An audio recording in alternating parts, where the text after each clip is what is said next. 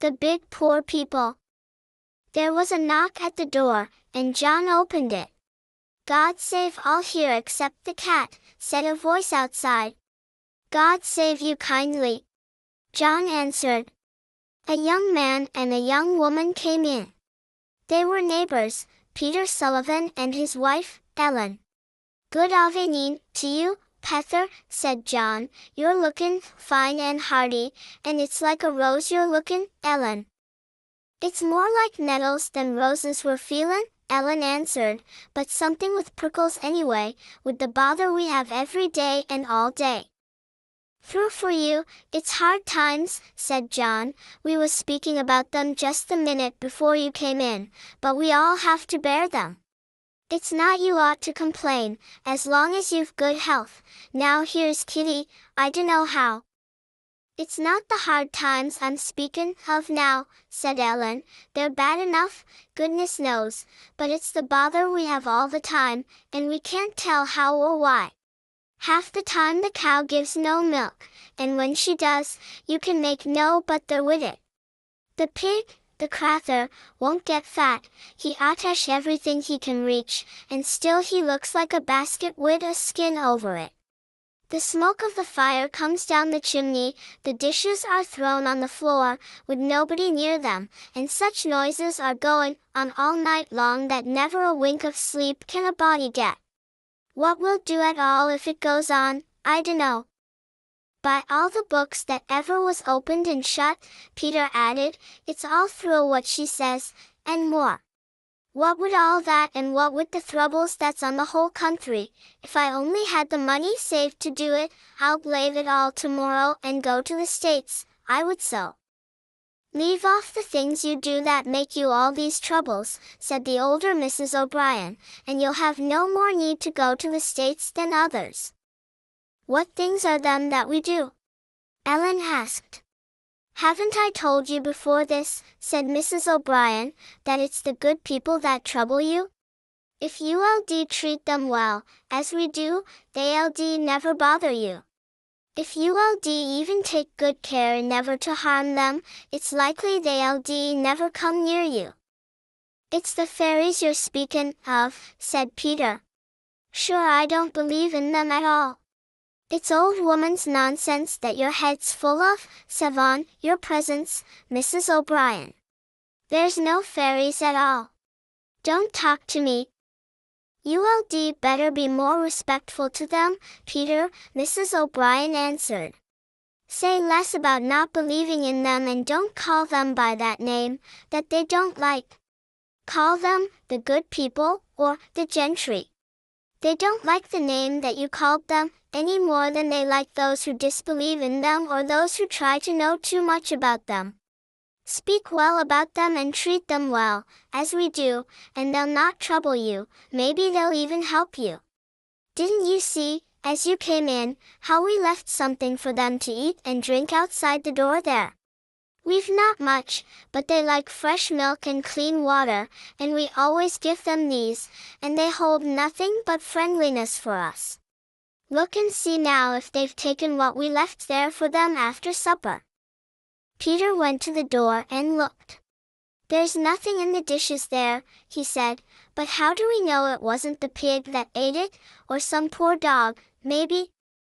You don't know, said Mrs. O'Brien, only as I tell you, and you'd better be attending to them that know more than yourself.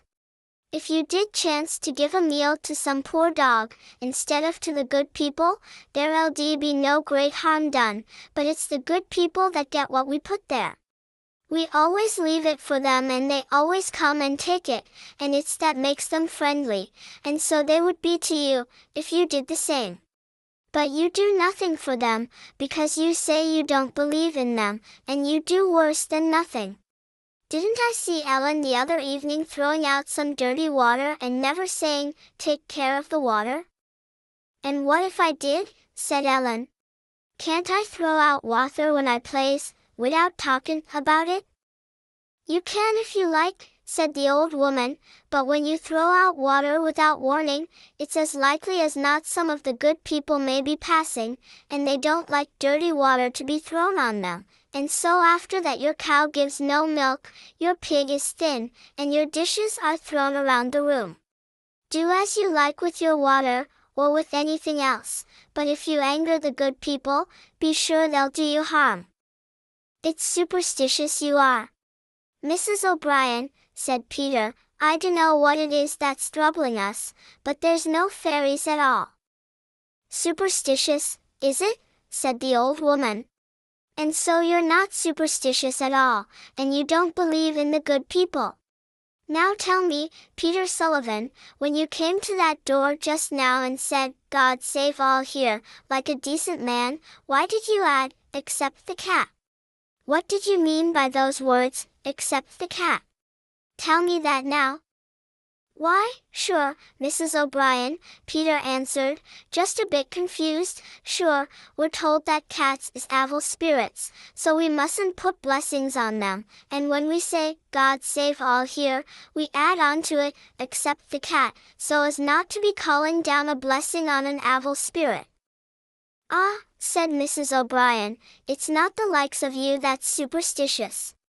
You can't put a blessing on the poor cat, when you're blessing everybody and everything else in the house, for fear you'd be putting it on an evil spirit, but you're not superstitions, and so you throw dirty water on the good people as they're passing, and you call them by names that they don't like, and then you wonder what it is that's troubling you.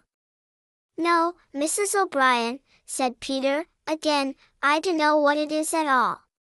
It may be the evil spirits themselves, for what I know, and whatever it is. I'll go away and leave it and leave the country, if I had the money to get to the States. I heard once of a man that was drove out of the country by a monster that I suppose was maybe something like the fairies, like them in making trouble for the man, anyway. It was a great conger that lived in a hole in the Sligo River, and I suppose he was 10 yards long, and the man was a diver. He was getting stones out of the bottom of the river, and the conger says to him, What are you after there? Says he. Stones, sore, says the diver. Hadn't you better be going? Says the conger. I think so, sore, says the diver, and aft heard that he never stopped going till he got to the States.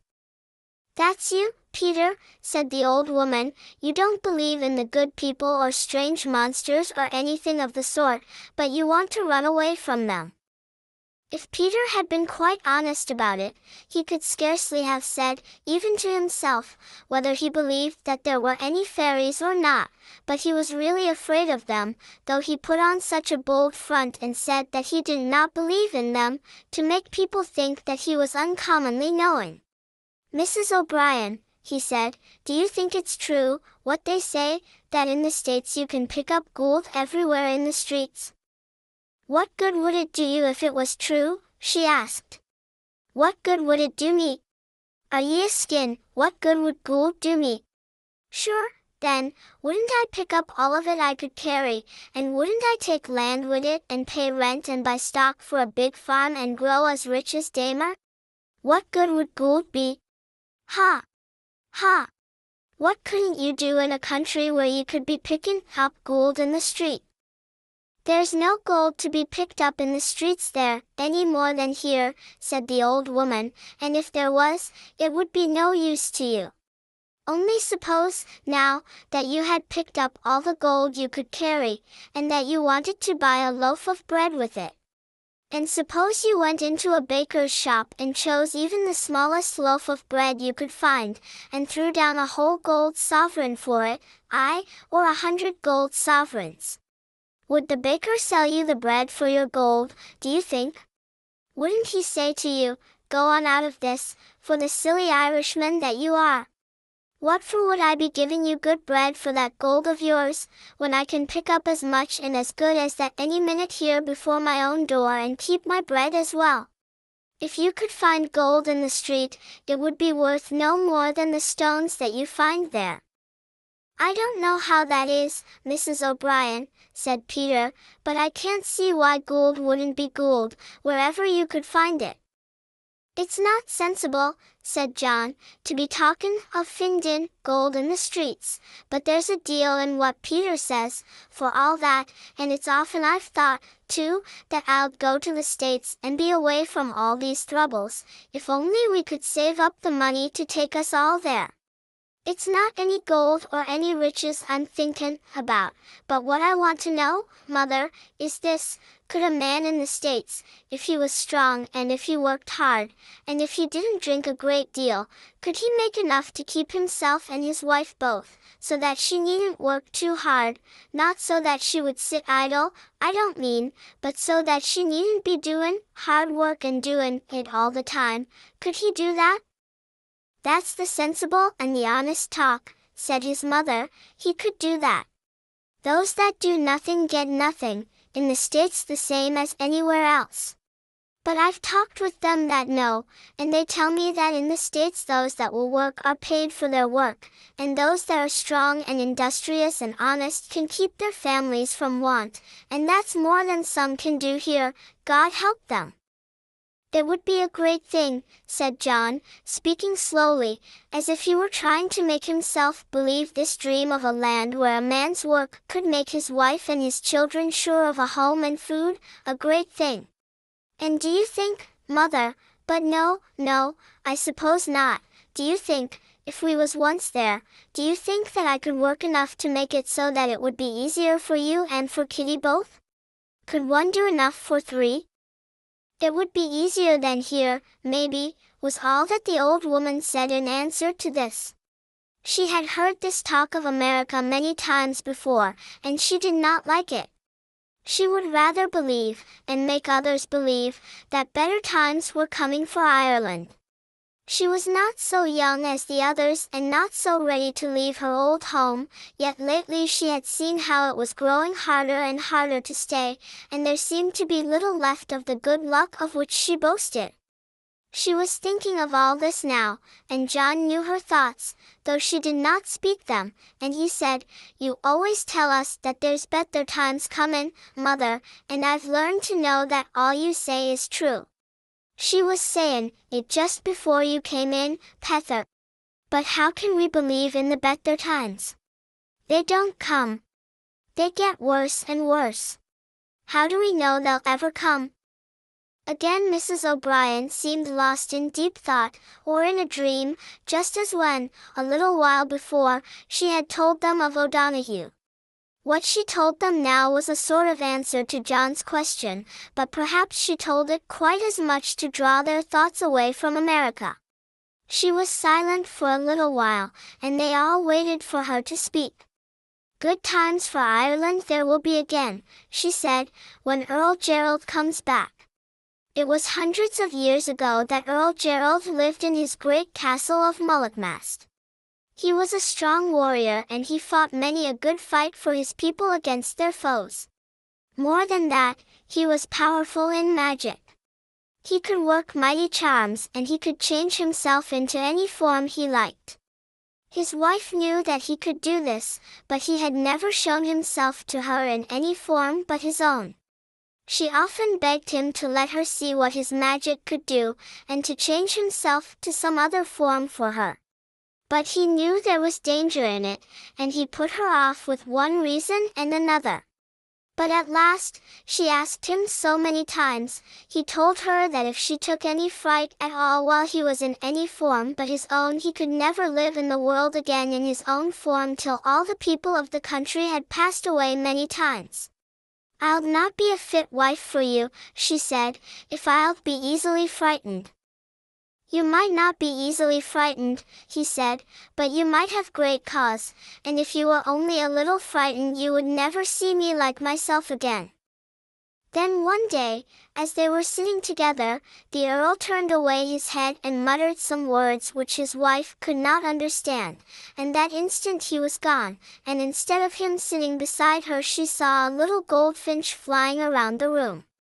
The goldfinch flew out at the window into the garden, then it flew back and sat on the lady's shoulder and on her hand and on her head, and it sang to her, and so they played together for a time.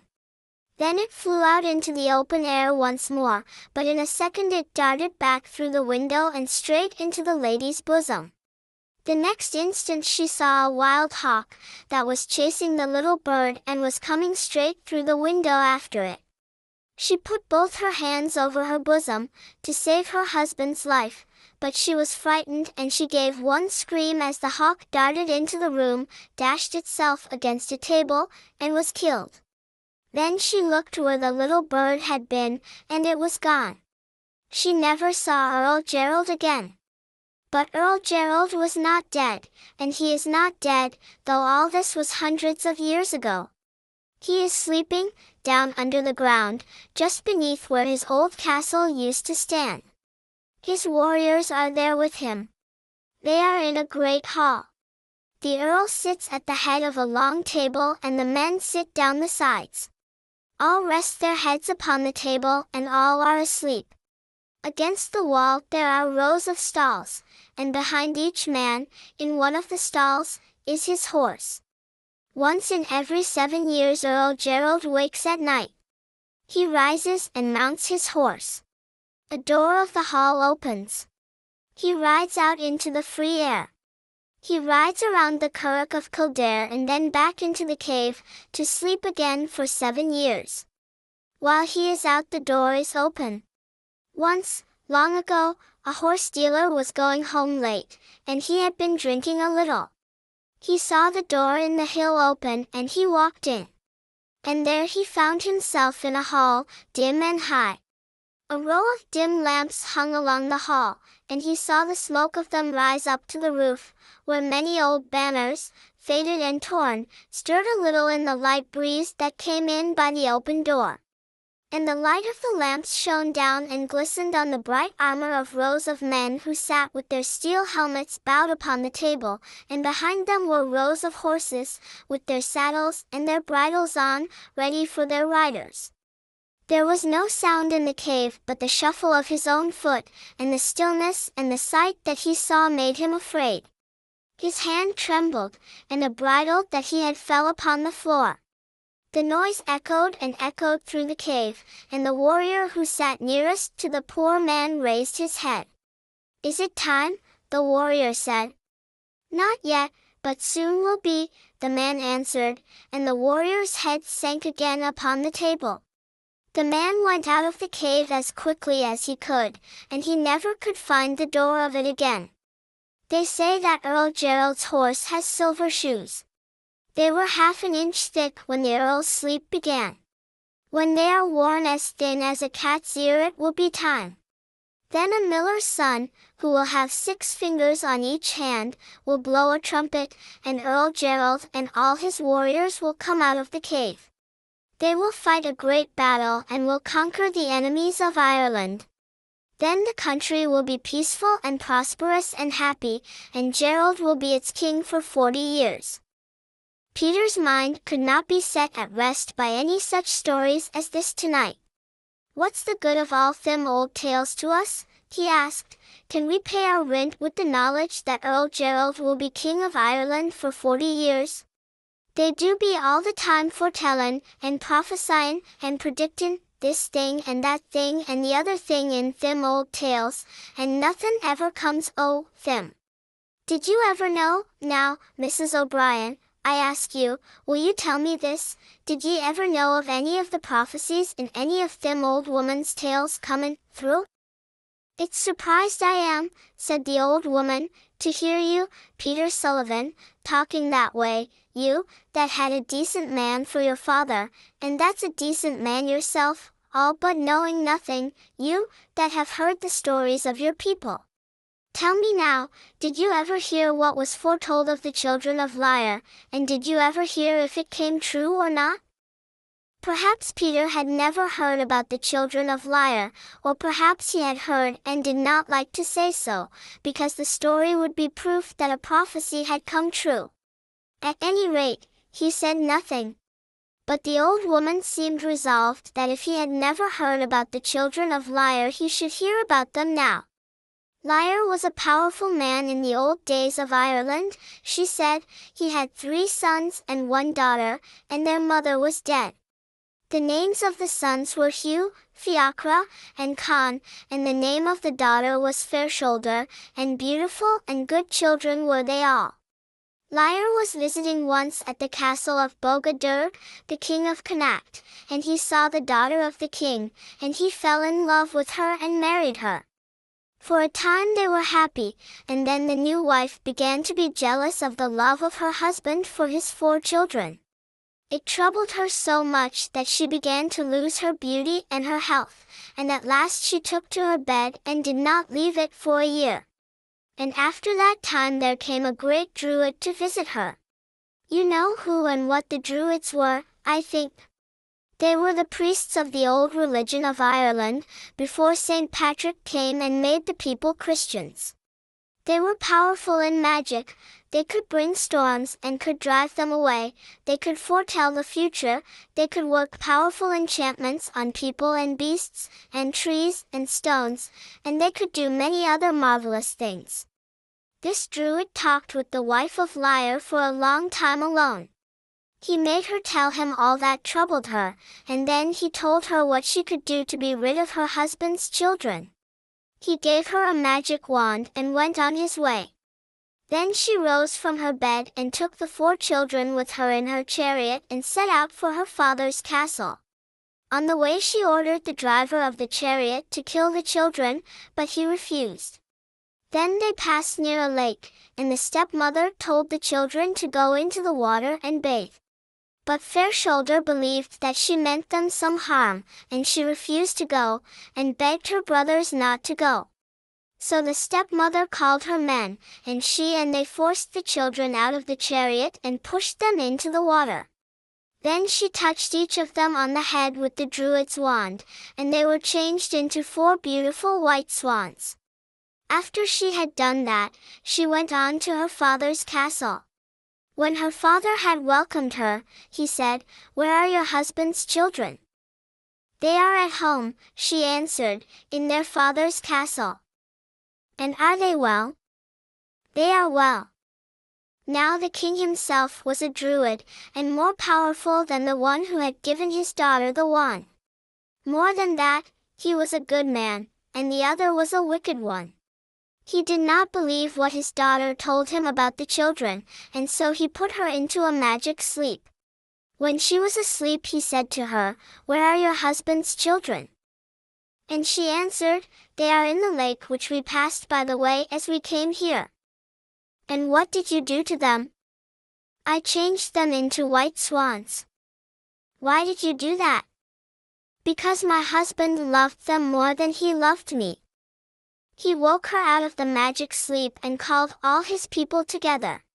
Before them all he told her that she should be punished for her wickedness, and then he changed her, by his druidic power, into a grey vulture. Then he said to the people, "This creature that was my daughter has laid a wicked enchantment on her husband's children. She has changed them into swans. They must keep that shape for many hundreds of years, they must swim in the lakes and the seas and fly over the land, and they must travel far and must suffer much. But there is a hope for them. Many, many hundred years will pass away, so many that even the druid's eye can scarcely see what is at the end of them. But at last there shall come strange men across the sea to Erin, men with shaven heads. They shall build houses and shall set up tables in the east ends of their houses, and they shall ring bells. And when the swans that were the children of Lir shall hear the first sound of these bells, they shall have their human shape again, and then they shall be happy forever. But she, the grey vulture, she shall fly in the sky, where it is stormy and cold. Where there are thick clouds and where the rain is made, there shall be her home. She shall not fly where the heaven is blue and where the sun shines warm. The bells of the good men from over the sea shall bring her no peace. Her way shall be with the wind and the hail. If she has any rest it shall be on the peak of some wet crag, where the snow whirls around her, or the fog drives past her, or the sleet cuts against her, or the cold spray of the sea dashes over her. And it shall be so with her till the day of doom." When the king had finished speaking, the grey vulture flew away, and she was never seen again. But the king and all the court rode in chariots to the lake where the white swans were, and Lir and all his people came there, too, when they heard what had been done. And there they all stood and listened to the singing of the four swans. So beautiful was the song that those who listened could think of nothing else while they heard it. They left their horses and their chariots and stood on the shore of the lake and listened to the enchanting music, and never thought of food, or of drink, or of sleep. Even the horses listened to the song as the people did. Day and night they stood there, and many days and nights, and no hunger came upon them, and they felt no cold and no heat, and no wind and no wet. But the time came when the enchantment that was upon them compelled the four white swans to leave the place. They rose up into the air and flew away and out of sight into the sky. Then the king and his people, and Lir and his people, went back to their castles, and they never saw the four white swans again. The four white swans flew to Loch Derg, and there for many years they swam on the lake, and fed and slept among the rushes along the shores. In the summer the lake was pleasant and cool, the air was clear and mild, the sky was blue, and the sun was bright and beautiful. Then Fair Shoulder and her brothers forgot that they were unhappy. They sang songs to one another and scarcely remembered that they had ever been anything but swans, swimming on this peaceful water. But when the winter came and the ice was all around, and the wind from the north blew the snow against them, so that it froze among their feathers and they could scarcely move, they were so stiff and so cold, then they remembered how happy they had been in their father's castle. They could not sing now, not even sad songs. They only longed to have their human shape again and to be back in their old home.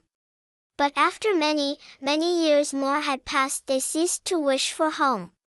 They had been swans so long now that it did not seem to them that they had ever been anything else. When the winter came again and again and again, and the days of chilling storm and the nights of freezing darkness were upon them, the poor brothers longed for nothing but the end of it all.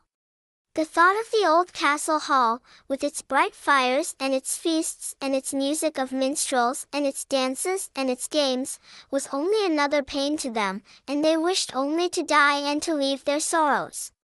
Then they crowded close together, to be as warm as they could, and Fair Shoulder tried to spread her wings over her brothers, to keep the storm from them. She tried to comfort them, and she told them again and again the story that she had heard from the people who stood by the lake to hear them sing, the story that the king had told, that, after many hundreds of years, strange men should come across the sea to Erin, men with shaven heads, that they should build houses and set up tables in the east ends of their houses, and that they should ring bells. And when the swans should hear the first sound of those bells, they should have their human shape again, and then they should be happy forever. For 300 years they were at Loch Derg, and then, by the power of their enchantment, they were compelled to leave it. They flew to the Sea of Moyle, and there they stayed, through the summer's heat and the winter's cold, for 300 years more. Still the sister told her brothers of the strange men who were to come to Erin and of the bells that were to free them. But they could not be comforted. The strange men were too long in coming. When the 300 years were past, they had to fly away again to another sea. As they flew, they passed over the spot where their father's castle had stood and where they had been happy children together. Not a stone of the beautiful castle could they see. It had all crumbled down, and the grass had grown over it for many a year. They saw the fox that had its hole where their father's bright hearth fire had been, and they saw the ditch of dirty water where their father used to welcome kings and bards and wise men at his gate. They kept their way through the air and saw no more, yet they had seen all that there was to see. It gave the poor swans only a little ache at the heart, for they were past hope now. They had suffered too much to believe anything or to think of anything but the suffering that was past and the more suffering that was to come. the end of their journey came and they swam in a new sea. Again the sister tried to cheer her brothers, but they could not be cheered. The strange men with the shaven heads would never come, they thought. They had waited for them too long. But the hundreds of years that had passed had done more than to bring sorrow to the poor swans. In lands far away a new faith had grown up, not like the Druids' faith. And at last across the sea to Erin came the holy Saint Patrick. He brought monks with him, and they had shaven heads. They went about the island and preached, and built chapels. In the east end of each chapel they set up an altar, and they said masses and rang bells. And they built a chapel on the island that has since been called the Isle of Glory. And so, one bright morning, Fair Shoulder and her brothers were swimming near the Isle of Glory, when, of a sudden, there came to them from the shore the sweet sound of a bell. Then Fair Shoulder called to her brothers, and they all swam to the shore. And as soon as they were on shore their form of swans was gone. Fair Shoulder was a beautiful young girl again, and the brothers were strong, beautiful boys. They walked up to the little chapel together, and there a monk baptized them. And as soon as they were baptized they were young and strong no longer. Fair Shoulder was an old, old woman, and her brothers were old, old men. They were so weak with the age of 1,000 years that they fell upon the floor of the chapel. The monks took them up and cared for them for a few days, and then they died. And so the word of the Druid came to pass, that when the strange men should ring their bells the children of Lir should be swans no longer, and should be happy forever. They all waited for a few minutes, to be sure that there was no more of the story, and then John said, "Mother, it's easy for you to be telling us them tales, and they may be all true enough, and I'm not saying they're not. But what good are they to us?" The word of the Druid came through, but how long was it in coming through? 1,000 years? 1,000 years or more, said his mother, but the stories can teach us to be patient, if they can do nothing else. They may do that, said John, the blessed Lord he knows you've been patient, and he knows the rest of us have tried to be. But what does it all come to? We can't wait 1,000 years for the better times. Pether, here, is right. The States would be a better place for all of us. If we had the money I'd say that we ought to go there. It's not the bad times alone that's in it, said Peter. As I told you before, I could stand them. It's the bother that we're put to all the time. It's that would make us go to the States this minute, if we had the chance. But I suppose your mother could never be leaving Ireland now, John, she's getting so old now, maybe she couldn't stand the journey. Have no fear about that, John answered. Mother's not so old as you'd make out, and she's likely to live longer now than some others that's here this minute. As he said this John felt Kitty's hand suddenly holding his closer, and he knew that he ought not to have said it. Don't mind what I'm saying, he said to her in a whisper. I dunno what I'm talking about, but I didn't mean you at all, darling, nor anybody particular. It'll all come right somehow, and we'll soon see the roses back in your cheek, and the smile on your lips, and the light in your eyes. Don't mind what I said. But what's the use talking of it at all, said Peter. You've no money and we've less. We might as well be talking of going to the moon as to the States. The old woman did not seem to be paying any attention to what the others were saying, and now nobody at all said anything for a little while. Then Mrs. O'Brien began, John and Kitty, I think sometimes it's true I'm getting old and foolish. I don't know what has made me talk the way I have tonight. I've seen it coming, oh, I've seen it coming all along, yes, longer than any one of you has seen it, and I knew I couldn't stand in the way. And yet to be leaving the old places, the old fields and hills and paths, the old streams and trees and rocks, the old places where your father and I walked and sat and talked so often together, where you were born and where he lies, I couldn't bear to think of it. It's old and weak and foolish I'm getting, and I couldn't bear to think of it. And so I've tried to make you think of other things and to make you think that it would be better somehow, sometime. Maybe I've said too much, and maybe I've kept you from going when you ought to have gone, but you'll know that it was because I couldn't bear to think of leaving all the dear places, and you'll forgive me, John and Kitty, you'll forgive me. I can say no more. If I couldn't think of it, yet I must do it. It is right that we should go, and we will go. And why should you be talking that way, Mother? Said John. Was it what you said that kept us from going to the States long ago? Sure, if you had said nothing at all, we hadn't the money to go, and so what difference was it what you said? Listen to me, John, said his mother, it was all through me that you didn't leave this land of sorrow long ago. It was because it had been a land of joy as well to me that we all stayed here, and now, since you're sure that it's right and best for you to go, it's not the want of money that shall stand in your way. It's yourself knows, John, that your father, heaven be his bed, was always the careful and the saving man, and I always tried to help him the best I could.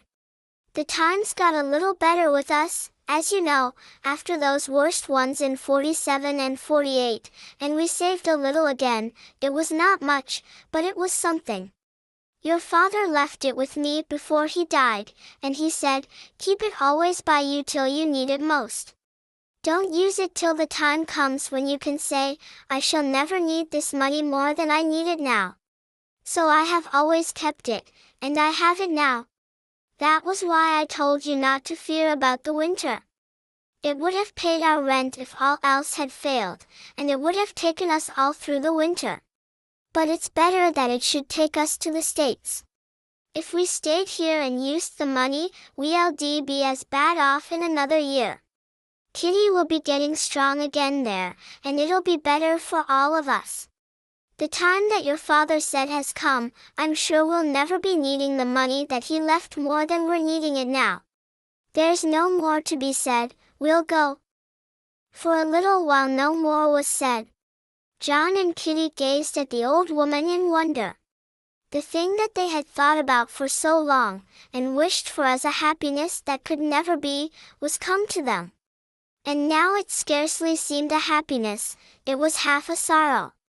Then Ellen spoke, Oh, Mrs. O'Brien, it was always you was the good neighbor to us. It was always you was with us in joy and in sorrow. What'll we ever do at all when you're gone and we're left here alone, with none to be so kind to us as you've always been? And Peter said, I was thinking that same. The Lord go with you and keep you, wherever you go, but it'll be the sad day for us when you go away. Peter and Ellen, said the old woman, how could you think that we'd do a thing like that? You may be a fool sometimes, Peter, but you're your father's son. Do you know what your father did for us, Peter? When my John was dying with the fever, he sat and watched with him, and brought him the water and the whey all night, and night after night, when I was so worn out that I could watch no longer. He might have taken the fever himself, and he might have died with it, and he did take it, but the Lord spared his life for a while after that, heaven rest his soul. And another thing that John said to me before he died was this, as long as you have a bit to eat or a drop to drink or a penny to buy, never let Tom Sullivan or any of his want more than you want yourself. And so, Peter and Ellen, when we go to the States, you'll both go too.